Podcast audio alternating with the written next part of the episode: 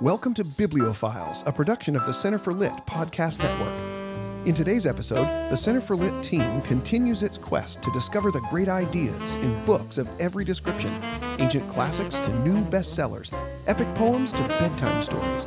We're glad you came along. We hope you find this discussion as provocative and inspiring as the books themselves. Want to join the great conversation? Stay tuned. You've come to the right place.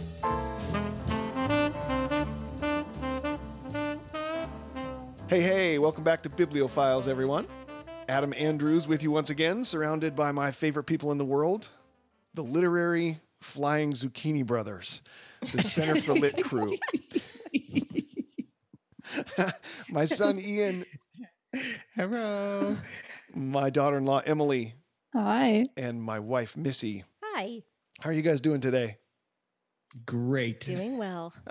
Isn't it little good? slap happy, I think. We're a little jovial, We have, jovial bunch. we have quite a couple of weeks coming up. You know, it's a big couple of weeks coming up. There's been several tough weeks uh, in the rearview mirror. I'm kind of I'm kind of worn out. I'm slap happy is a pretty good way to describe me. And it's it's late in the afternoon. It's it's high summer. It's a little hot, a little close here at Center for Lit headquarters. so we need some sort of a diversion. I got an idea. Let's talk about literature, shall we? Let's do. sure. Here's the diversion for the day, my friends.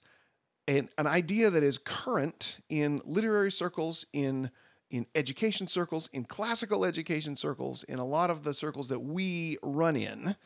Uh, there's an idea whose currency is only increasing and whose importance seems only to be gaining momentum with every passing day. And that idea is the cultivation of the moral imagination. We talk about it every once in a while in our discussions at Center for Lit. But in the last few weeks, I personally have had reason to to be in a situation where discussing this idea was the point of the gathering, and it seems to be on everybody's lips. And I had a thought about the the nation what seems to be a nationwide discussion of the moral imagination that I wanted to throw out to you guys and see if a Center for Lit style discussion on the theme wouldn't yield some provocative results. So so let me just kind of frame the question this way. Uh, it seems to me that there is a general call among earnest, careful parents and teachers, um, coaches in reading, assigners of books to young readers, a general call to be, sur- be sure and tend the moral imagination. Be sure and cultivate it, provide conditions for it to grow and prosper, and to do this with literature as the primary tool. And uh, my reaction, I have to confess to that idea, when I understand it, is to say, yes, obviously, why would we spend more time saying what is self evident? Because what I take the idea of the moral imagination to be is that literature is a place where young readers can observe the difference between good and evil and be led to prefer the good.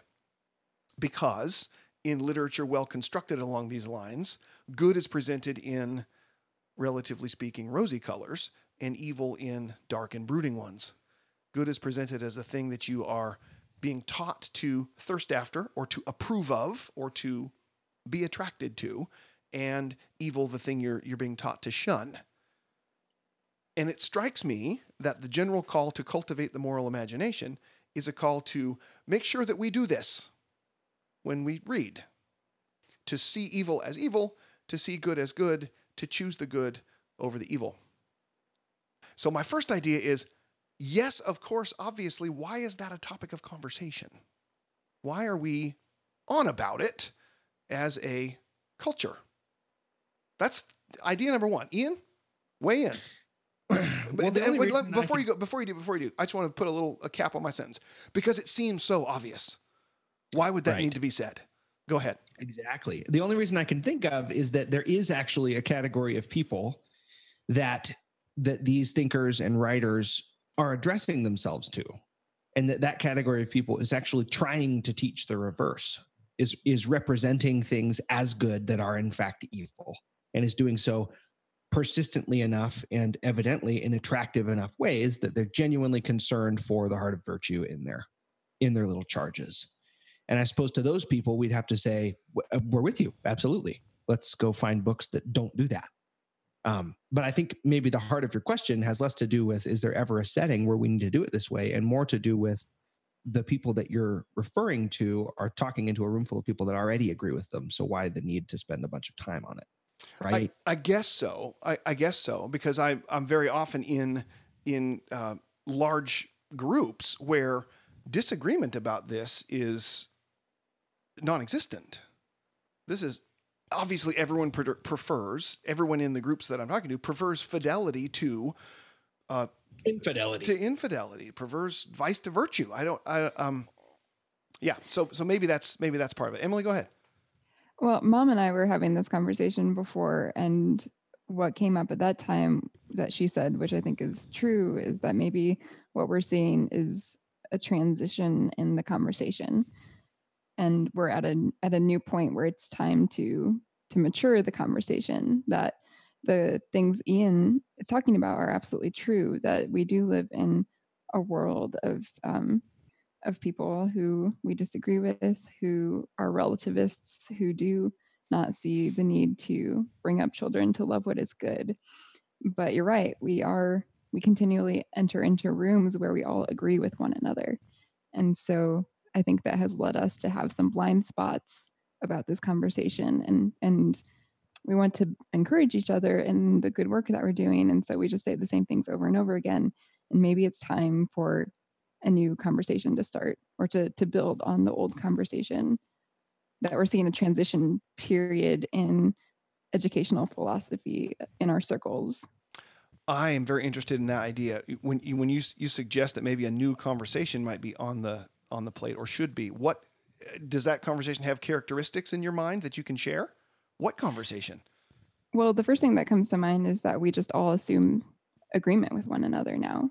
That now we have the conversation with what has been said as the foundation point, and we see what we can build on on top of that. So we all agree with this now. What now? What do we do with this now? Um, or is it has it led has focus on this particular issue led to blind spots in other issues, or is it perhaps more complex than it first appeared to be? Yeah. Okay. Can we talk about who are we arguing with initially? If it really is that there's a conversation that needed to be had, uh, a situation that needed to be addressed historically as readers and educators, so that we could recapture the field for cultivating a moral imagination in our ch- our children, which I think I think as as you said simply means um, teaching children to um, recognize right from wrong. Good from evil. Yeah, through narrative stories. Yep. Right, and the narrative story itself being a vehicle to cultivate a love for what's good and a hatred for what's evil. Right is that that's the that's the goal. That's how i would understand the the the cultivation of the moral imagination. Which is age old right? It, it began with grimm's fairy tales and um, hans christian andersen and all of those folks. That's what the fairy tale genre was all about right? Putting in pictures. Even we could even go back to aesop aesop's fables. Um, opportunities to gain wisdom through narrative storytelling that represents an adage or a truth or um, a, a character trait, right? Mm-hmm. That we're to either love or to spurn. Um, we receive it better through story than we do through a sermon quite mm-hmm. often, especially if we're mm-hmm. five or six, right? Mm-hmm. So I think this is the general idea. And we've taken that idea and run with it because it's so attractive and so effective because stories um, are different from um, from nonfiction mm-hmm. in that they're not propositional, but they're experiential. When we read a story, we're thrust into the heart of um, of an experience, of a human experience, yeah, with the main character, and we go along for the ride, right? So we learn the things that the the protagonist is learning. And if it's a good story, if it's a, a well crafted story, that experience um, it, it it's um, imbued with wisdom so that we become wiser from our armchair without having to go through all the same things that that main character experienced to come by that wisdom. Right. So it's vicarious experience. To be fair, don't you think that all of the the things that seem true to us, uh, obviously, obviously true to us, came under attack when the deconstructionists took over literary criticism in the 60s. And it started at adult philosophical levels, but it trickled all the way down to our children. Yes. And I don't you think that that is where that initial response came from because it really was under attack. I do. I, I think um, language itself was under attack as a result of deconstruction and postmodern thought. And you can see that um, culturally in the retelling of fairy tales that we see going on in, in things uh, like shows like Into the Woods, for example, is a prime example of taking fairy tales, right, and quote unquote modernizing them. Um, that is, taking the nice narrative that comes to a conclusion, right, and flipping it on its head largely so that all the loose ends or all those tight ends, all those wrapped up endings are loose again and all bets are off. And good and evil are thrown on their heads. Right and wrong It's is hard to tell the drawn difference into and- question right. because in a postmodern world, there's no objective truth. And so reality itself, what is it? We don't know. It depends on your perspective. I think maybe this is one of the things that um, that this conversation is trying to address. So wait a minute. Let me jump in here. You're suggesting, along with Emily's comment, that the the current thirst in the circles that we run in classical education and homeschooling, the the the thirst for um, for a a plan for cultivating the moral imagination, for teaching kids to to embrace good and shun evil in the books they read, is coming in response, at least in part, to a historical development from the 60s A philosophical development. deconstruction in literary criticism, which basically taught a whole generation of academics and therefore school teachers that there is no such thing as good and evil in the books we read, and a lot of other things besides. or not even really any i mean not even really necessarily a fixed narrative right that's what the deconstructionists were saying um, deconstruction teaches you not to read for meaning but to read meaning into a text. Mm-hmm. And it can be whatever you can cook up with the words that are present on the page. It's very different from a traditional understanding of reading for understanding reading to understand the other. Hmm. There's not only a lack of truth and falsehood in the objective reality of the world, but there's a lack of truth and falsehood when it comes to a particular reading of a text. Mhm. There is not a more true reading than another. right exactly everything's up for grabs So the whole idea of not just good and evil, but of objective reality is under attack yes from Which this is- quarter. consistent with postmodern thought, right? It's just postmodern thought worked out in language, worked out in the things of language, which are obviously literature, at least in part. Well, I think that's hel- that is helpful context at least because it um, that gives a shade of meaning to what otherwise would be a situation where I could walk in and say, "Why are we hammering on something that is so that's so uh, Patently obvious. Yes, that's so self-evident. Right. I'm a loving father. I want my kids to grow up and embrace good and shun evil. And if I give them a book that helps them do that, that's that's good. Everyone would do that. But but if if the people if if people standing up and saying we need to cultivate the moral imagination are actually saying in effect we need to hit back against an intellectual trend which is still ascendant in the academy that says meaning is whatever the reader makes it. There isn't actually any such thing as good and evil because it's just one of many meta narratives, and there are no such thing as as real meta narratives. Then there's some significance to it that I can get behind. I think.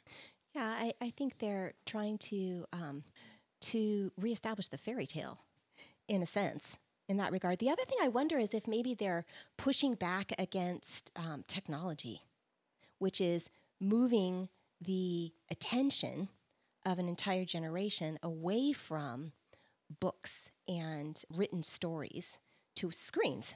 Hmm.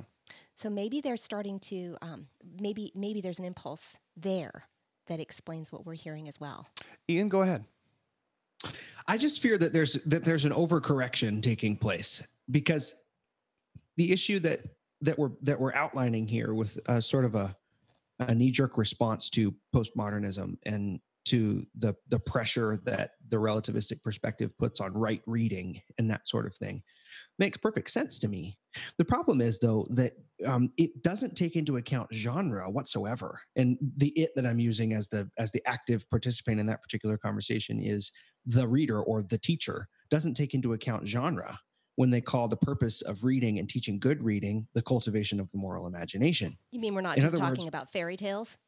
Right. Where the fairy tale and the fable might absolutely and almost certainly were created specifically for that purpose Right. to cultivate the moral imagination. However, taking all manner of great written art and using it for the same purpose as a fairy tale or a fable dramatically cuts the limbs off of the whole project. Mm-hmm. I- It's it re- it reduces all novelistic enterprise to a trite exercise in ethics. And the great thing about literature is that it isn't restricted to ethics. It actually comments on the whole of life. I mean, in some senses, it's the master art form for that Right. very reason. Right. I was actually so just yeah. Go ahead. to Ian, go actually ahead. bottle all that up and say the whole purpose of this whole project across the centuries is to teach my kid right from wrong. It just and I don't I don't mean this in a cruel way at all, but it's kind of ludicrous. It's a little bit of a ludicrous thing Well, to it's say. limiting. You can certainly do that with literature. There usually is some sort of moralistic fiber if we're reading literature that truly reflects life. But oftentimes you miss the larger content of the reading matter by attempting to turn it into a moralistic treatise, which I would agree with you. which is a does- subtle rephrasing think- of exactly what I just said. well, I think what I, it depends on it, it depends on your goal, and I think that our goals ought to be to teach our children to appreciate the whole of the artistic experience, not just one facet of it. you could say with respect to Into the Woods, which you mentioned a minute ago, Missy, that it that it may have it may do violence to the fairy tales that are the subject of its plot, but it bears um, fair. Uh, you might say it bears faithful resemblance to how the world actually works. There Well, are some I- observations about the shades of difference between good and evil, or the complexities of the issues that it bears witness to that you might not even get in a fairy tale. That, speaking to what Ian just said a minute ago about genre, right? It doesn't necessarily this this this desire to cultivate the moral imagination um, can oversimplify the subtle differences between genres. Is that fair, yeah, Ian? let me, yeah, let me try one more time. Um, the teaching of ethics is manifestly good, and we should absolutely do it. And such teaching can absolutely be benefited by the reading of great literature. All of that being said, and like we've been talking about this whole time, that's a very obvious thing to say. To teach literature as only the study of ethics isn't true to the art form I agree. because there's more going on in a work of literature than that. Now, it's true to the art form of a fable Yes. or of a fairy tale. But again, literature being what I would call one of the master arts, um, it encompasses way more in terms of genre with different purposes for each one of them than simply fairy tales and fables. I agree. Well, for example, I take issue with the idea that Into the Woods violates a fairy tale because it hasn't done anything to the fairy tale. You can still go get Cinderella in its original form. Ah, yes. What Sondheim did was create a new work of art that that demands its own attention and respect. It's not And that this, it's not the same genre anymore. that faithfully represents a particular philosophical trend. Well, and let's take it one step further here. If our whole goal in in viewing works of art is to cultivate the moral imagination, we would have absolutely no choice as um, as Christian readers but to read into the woods and go, well, that doesn't deserve a place anywhere near any of our minds and hearts because of all the craziness that goes down in that particular adaptation of the situation, right? Mm. Well, I don't know about that really, though. It depends on who's reading it, right? I might not hand it to my five year old. In fact, I certainly would not. But I think If your whole goal was no, no, no, hold on. The the precondition to my statement was the whole goal here is cultivating the moral imagination. Do you think Sondheim holds up the moral imagination in every particular in this play? Well, it's interesting. No, obviously, but what I think is by reading Sondheim, my own moral imagination is stimulated to consider postmodernism against the Christian tradition. And I th- that is either importing an idea into the concept of the moral imagination that I don't sense there, or it's a deeper understanding of it than I have. See, if we're going to talk about a moral imagination, what we're basically, what we ought to be talking about, not as five year olds, but as grown adults, is the larger issues of comparison between worldview. Worldview ideas, comparison, right? yeah. Isn't that ultimately the goal with with this kind of thinking. We should Absolutely, be coming but to let's not maturity bundle as that worldview in. thinkers. Let's, let's not bundle that in with the the coaching of the moral imagination. so all that Um, you really are went to all talking about. trouble to draw a line between that and good reading. Like I, So all you're just you're simply talking about moralizing through story. Well, that's that, that. Maybe that's a subject of our that that we ought to take up. Is that guess- what is generally meant by cultivating the moral imagination? That's what I want. I want someone to tell me what is meant by this term because we're bandying about bandying it about as you say all over the place. Everybody's on about the moral imagination and I feel like you do. I mean, yeah, of course. I can't Well, I've it- never talked to a homeschool parent or a classical educator that would say anything but absolutely we should be holding up the good, the true and the beautiful before the eyes of our students so that they would know the good and know the evil and choose the one and shun, shun, the, other. Of course. Why? But this is What are we- who where are we gets arguing with? problematic. To cultivate the moral imagination is to uh, to instill in your soul a love that's to order your loves properly, right? To love what is virtuous. The problem is that um, when you're looking for this out of literature, what you're looking for is some. It doesn't have to be the primary. It doesn't have to be the um, only thing that happens, but there has to be one example of virtue in the book that you can cling to. So, what about the books that don't have them? That's we what throw the them out? problem is. Right. It, and I let me jump in here. I actually think it's a problem with um, the, re- the our understanding of the reading process because on whatever side of the fence you're on, um, you assume, along with everybody else in the conversation, this proposition, and I've heard I've heard it said that you become what you behold. This is the essential assumption that we make as readers that rubbing up against something will eventually turn you into that something. And so, in order to cultivate the moral imagination properly, there has to be at least one virtuous character in the book that you can cling to. The problem is that that idea that you become what you behold is arguable at best when it comes to literature. At least I would say. I would say there is a there is a species of cultivation of the moral imagination that comes from reading something from the wrong worldview that makes the wrong conclusions about everything. Mhm. That interacting with it, properly understanding it on its own terms, is a form of cultivation of your own moral imagination, though there be no virtuous characters in it at all.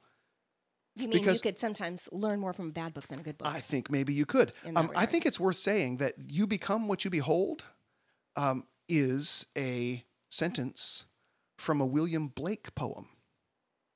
That's who wrote that. You become what you behold. It wasn't Jesus or Moses or Socrates or any of the respected teachers of our moral and ethical tradition. It was the wacko William Blake who actually, among other things, also said if you have an urge and you don't follow it all the way to the end, you're a coward. That's Mhm. William Blake's philosophy. That's the guy who told us that we become what we behold. Now, we it, he may have been right, but I think William Blake may not be the place we want to get our philosophy of ethics and reading. well, moreover, if if it's true that we become what we behold, then none of us should be reading anything except the Bible, right? Right. And only select portions of that. We should only be reading the words of Christ. We should only be gazing at the image of Christ all day long, every day. And anything human, um, well, in that regard, I'm not really sure because humanity's depraved. And by beholding another human being, um, I'm just compounding my own depravity. There's Well, it's true because the virtuous example in literature was created by a human being, and who's to say that's that's not the inspired word of God? Who's to say he's right? Who's Good out there interpreting what is virtuous? Good question. There's an there's an implication of that idea that we all read with that assumption that we become what we behold, which is that the purpose of reading is to somehow mold and shape us. Or It's to a- improve ourselves. It's an internal, a looking inward as readers to what the book is going to do to us. I wonder it's how a- many of our of our listeners actually read like that themselves. Lay aside your teaching of your children for a moment and think about yourself as a reader. How many of you truly pick up on the, a book, pick up a book on the basis of whether or not it's going to improve your moral fiber?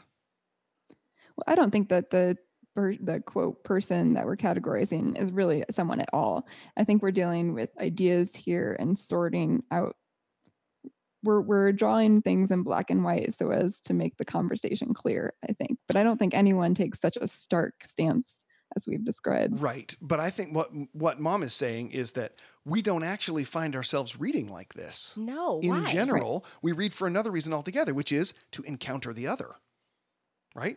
To look out, to have new experiences, not well, and, reinforce our old ones. and to discover what a human being actually is. And turns out a human being is a mixed bag. hmm And so when we read about human beings and when the, the author does a good job of creating a likeness, then we better understand ourselves and our neighbors.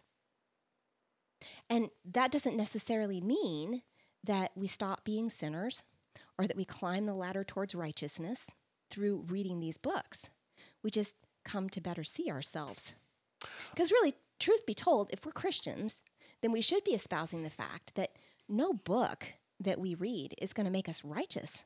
Only God produces righteousness in the human heart. And usually that comes through showing us a mirror and bringing us to some form of repentance, not by improving our moral fiber.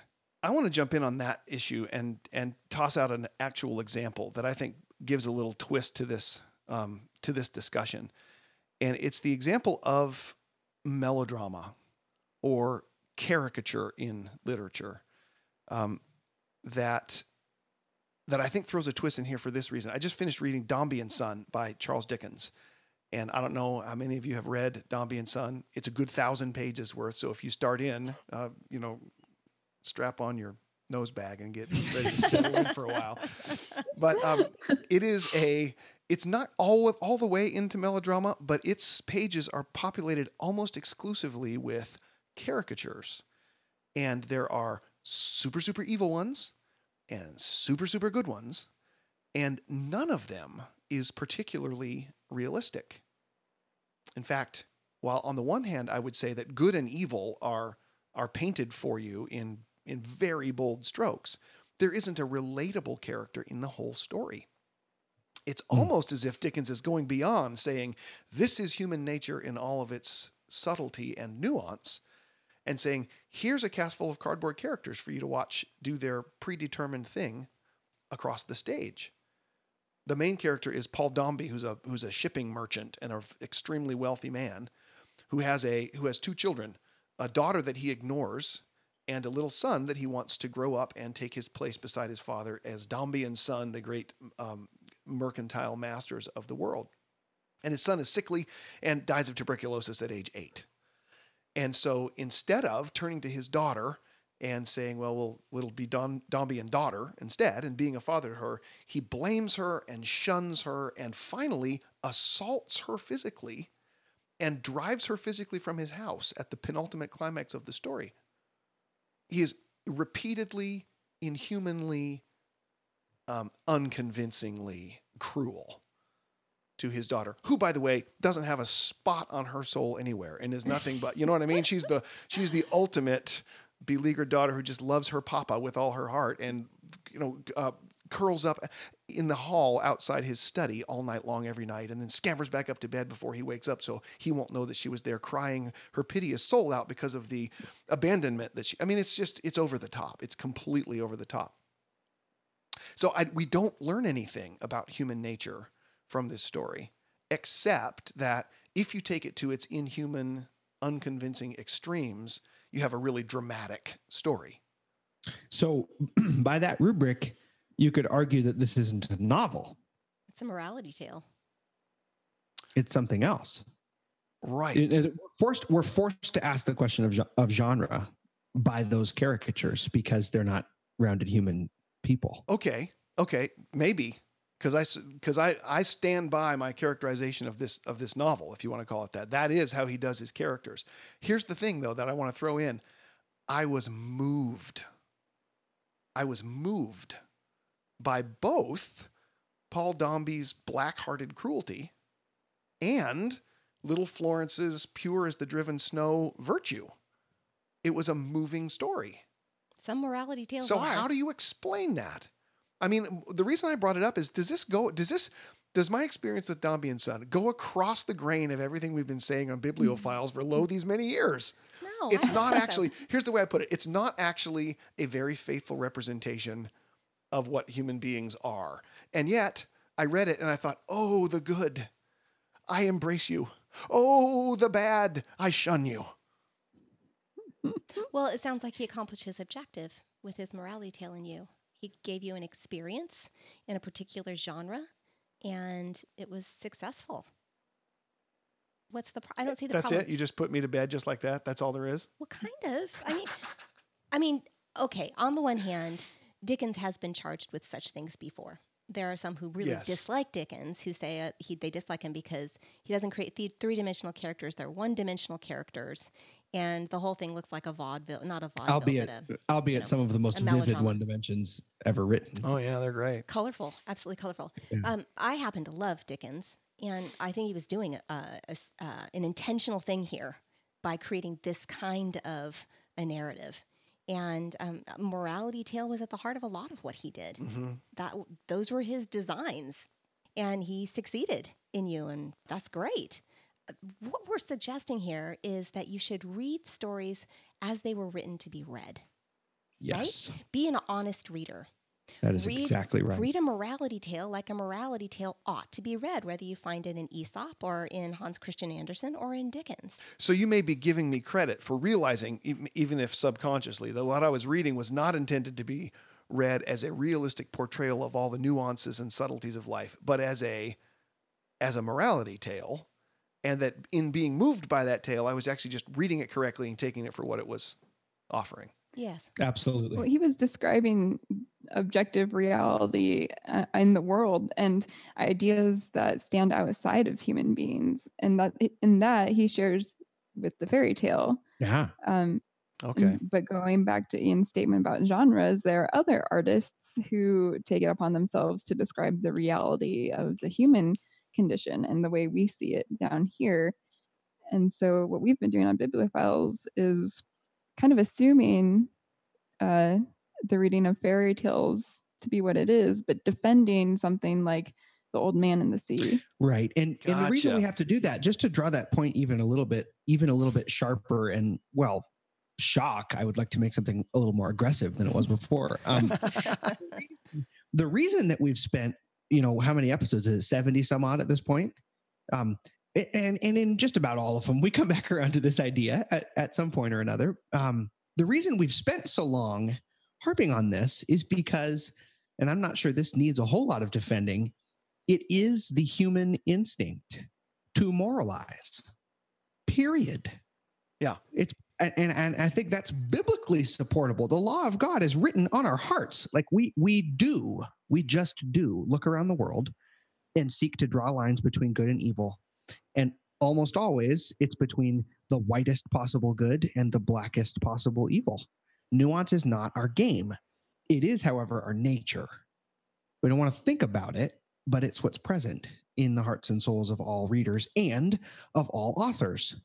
And so what we're encouraging by by by admonishing readers to pay careful attention to genre and what it's for and to read what's written and to read it in the way that it was intended to be read is to pay attention to the nuance of this particular art form. Mhm. It isn't that there aren't any novels written in the way Dickens writes Mhm. for the sake of catering to the human instinct to paint the black as black as can be and paint the white as white as can be, right? It's that not all novels are doing that. Yeah, we're And just kind of it takes more work. It takes more work to remind ourselves of that principle than it does to remind ourselves that there's black evil and white goodness. Yeah. We're just resisting the reductionist tendencies. I Mm. think that that's all that we're really trying to do. We're not disagreeing with the idea that there's such a thing as good and evil and that it's good to show kids and to see for ourselves examples of goodness all around us. It's encouraging, Mhm. you know. Sometimes, sometimes it's damning because I'll tell you what, I grew up and I read Heidi. And Heidi, oh my goodness, I loved Heidi because she was so good. Mhm. I mean, she was relentlessly cheerful she changed people's lives with her love and cheerfulness. And I wanted to be Heidi. But lo and behold, I could not. I found myself sour and dour and contentious and provocative and, you know, you name it. Over and over again, the little part of me that wanted to do good found that she'd done it again, you know? And I think honestly that that it can be really um, appropriately used.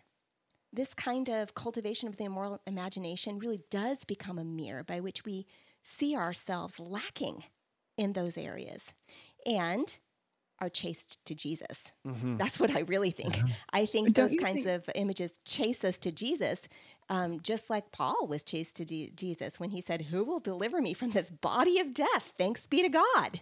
Right? Don't you think that that's where the majority of the great body of Western art comes from? Is seeing with our eyes that- and knowing, as you said, Ian, that the law is written on our hearts, even those who wouldn't acknowledge the law of God, it's written on their hearts. And um, art is our, like us trying to come to terms with the fact that we can't live up to it Mm. and that, that's where great art comes from is the struggle to look at ourselves and see i see this objective and i have failed to meet it why what's going on And how much Yes. um, how much more thought inducing when it's a nuanced depiction of this sort of thing. When you get within a single character, for example, grandeur and misery Yes. simultaneously. I mean, wi- like Yeah. you do in all Shakespearean dramas, right? You've got the great king, the greatest guy that there is. And what does he do? Well, he falls because of this tragic flaw. Thus, man, Yeah. you know? it isn't i think there's a there's a difference too between um between nuance and complexity and i'm not just drawing a semantic line because sometimes the heart and soul of what makes something art is the fact that it takes something tremendously difficult and makes it very simple Mm. but i think that's different than the kind of simplicity that we find in a fairy tale or a fable which doesn't have a lot of complexity to simplify. No. it's it's making a very straightforward direct point. And maybe a, de- a working definition of art has to do with the presence of nuance and yet it can be still understood. And i'm not sure a fable um, makes it all the way to that bar. Well, I don't maybe know if you can fables say tradition than art. So maybe, maybe, you can't say that it's not art, but it's a particular art form. And it's sure. It's, okay i'll um, go there. its intended audience maybe is young. Mhm. I, I was going to say though, maybe not. Well, if if what we've said about Dombey and Son is true, and obviously I just distilled a thousand pages down into a thirty second soundbite, so there's a lot more going on than that for sure. But if if its melodramatic qualities and its simplicity, its lack of nuance, to use the word that Ian is using, uh, puts it in the same category as a fairy tale or a fable, then the the reading level of the reader can't be the distinguishing factor there. I mean, is the implication of that that that fairy tale, fable, melodrama, caricature are at some lower rung of the literary art form ladder because Well, of don't know. their lack of nuance? let's draw a comparison to music for a second right It- um, another art form in which there's it's possible to have great nuance in a simple melody and furthermore the more educated the reader is the more capable they are of seeing and understanding the nuance that is present even in a simple melody but nobody would really argue with you about the fact that twinkle twinkle little star while it may be one of the great melodies ever written doesn't have a lot of nuance present right it's a nursery rhyme it's the musical version of a nursery rhyme. Beautiful, catchy, has survived the centuries, deserves to be called art, perhaps even, but nobody would compare it to a great symphony. So there's some sort of scale, and there's some kinds of art that fall lower on the scale than other kinds. There has to be. No, I would, you know, I wouldn't even say that. I think I'd revise my comment. I don't think that it's necessarily um, just for children. I, in fact, I, I just bought a phone case, a new phone case, and it's a quote from Lewis. I'm going to read it to you. It says. "One day you will be old enough to start reading fairy tales again," and you know, it's obviously it's from his Narnia stories, and I think it really does get at the heart of what I'm trying to say here. This idea that when you're an adult, oftentimes the nuances that you've experienced in real time overwhelm you, and you need to see the the stark lines that are present Mm. in a morality tale again. Mm-hmm. You need Mhm. to um, recapture your bearings, those things that don't move, right? Mm-hmm. And there's a time and a place for each one. And we need a steady diet, a wide diet, you Mhm. know, of a variety of different kinds of literature. All that I'm saying is that we shouldn't limit ourselves only to stories that can be moralized. And we certainly shouldn't reduce all stories, regardless of the intention of the author, um, their, their genre, or, or what have you, um, to mere moralizing. But your Agreed. your statement leaves room for a diet that includes moralizable tales that were intended for moral purposes, Absolutely. as the Narnia Chronicles certainly were, for example. Absolutely. Right. Absolutely. In fact, they're some Also- of my favorite stories. Um, wow, that was incredibly thought provoking and provocative. I was hoping it would be provocative. I am provoked. Are you wroth? I am wroth. Uh, well, that's going to do it for this edition of Bibliophiles, my friends. Thank you for coming along with us on one more wild ride. We'll do it again soon. And until we do, uh, please visit our websites and see what we're up to in the world of reading and books and teaching and thinking and relating to one another. Centerforlit.com, PelicanSociety.com. Love to see you inside. Go ahead and rate the podcast if you would. Give us some feedback so we know where to go from here. And until we meet again, my friends, happy reading. Happy reading. Happy reading. reading.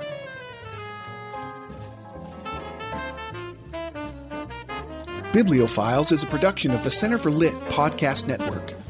Find new episodes each month on the web at centerforlit.com, where you'll discover dozens of resources to equip and inspire you to participate in the great conversation, including the Pelican Society, a membership program for folks who love the Center for Lit approach to all things literary. Thanks for joining us. We hope you enjoyed today's episode. Until next time, happy reading, everyone.